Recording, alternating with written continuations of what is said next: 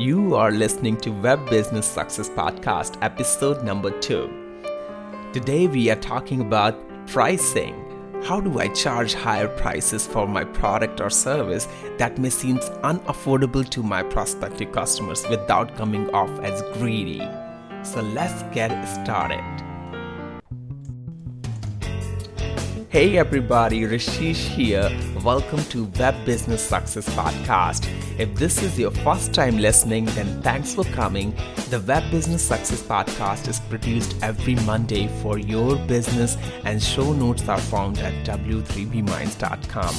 Come back often and feel free to add the podcast to your favorite RSS feed or iTunes. You can also follow me on Twitter at W3BMinds and Facebook.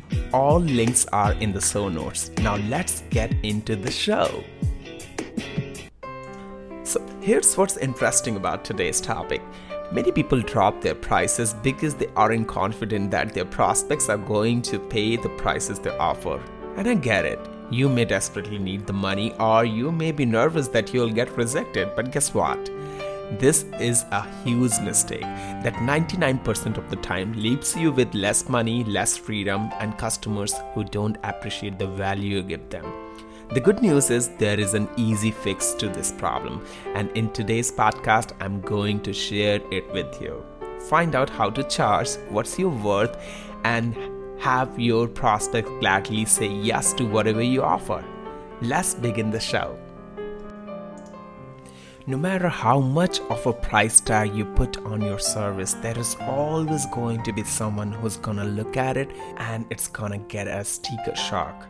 Someone can have, oh my god, I can't believe this person is charging that when you are charging rupees 2000 for a book or 50000 for your service or 5 lakhs and so. It's pretty much impossible to be able to create a situation where no one is going to feel that way yet. Well, what do we try to do? We try to lower our prices just so that we don't experience that feeling of somebody's being upset because we are charging too much. But it's a game that we simply cannot win because there is always going to be somebody who is surprised or shocked or upset at the price that you set. One of the things that I see people doing is they price their services to keep themselves safe and to keep themselves comfortable. And the opposite of that is being really to look. Here's the marketplace, here's the value what I'm providing, here's how I'm packaging it. This is how much I actually want to be charging. That's the right way of approaching it. I used to price my services really low, and there was an absolute logical reason for doing that. I was so afraid of getting the no's that I thought if I priced my services low enough, I would get more yes. But that that's not what wound up happening.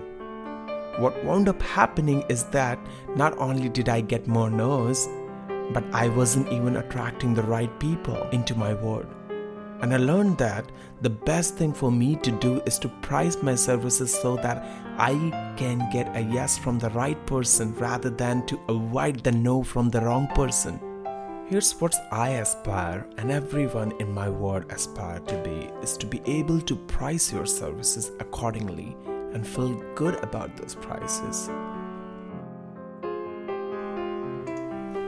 So it doesn't matter if you come into my world and my job is to provide you with value. It is not to make you comfortable with how I'm pricing my service. Everybody has a choice. They can either choose to say yes or choose to say no. My job is to make sure that the people who say yes get their money's worth. It is not to lower my pricing until the people that would have said no finally say yes. One of the most important thing in our business is our credibility, and a lower price point is the opposite of being credible. The best client, the people that really want the best service, when they see something that's priced low, they actually begin to doubt it. So, the lower your pricing is, the less attractive it is to the people that you actually want to be the most attracted to. So, there is one thing that's missing in this whole pricing conversation, and that's us knowing that we are not going to be selling anything to people that is not the right thing for them. You know, I will give you an example. Lots of people talk about you got to stand in the value of what you're delivering, and that's great, but it's only half the picture. The other half the picture is really knowing that no, no, no, this is not the right value for this particular person. There isn't going to be the right exchange, and that if you could be saying no to the wrong people for your service, what that conversely allows you to do is to stand firmly in the values for those for whom it's right. You know that, for example, for me, when I'm enrolling people into a thousand dollar discovery package for the people that it's right, I'm a pit bull. I'm like, here's what it's gonna do for you. I believe it wholeheartedly, and it's okay if you don't. And it's up to you to decide. But I have no doubt in my mind that you are going to more than get your money's worth right. And both of these things have to live together. No, this isn't right for you. I'm okay that you are not going to be my client.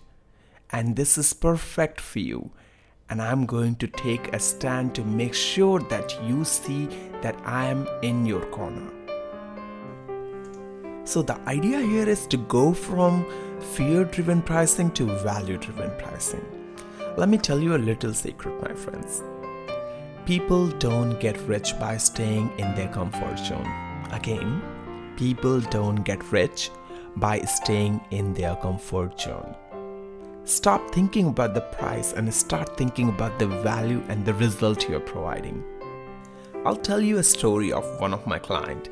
He's a homeopathic doctor and you know in India everyone have a perception that homeopathic doctors don't charge more. And during our discovery with this client we found that he hasn't changed his prices since last 10 years. And the reason was simple. It was fear. He was like, People have problem paying my current prices. How will they be able to afford the new prices?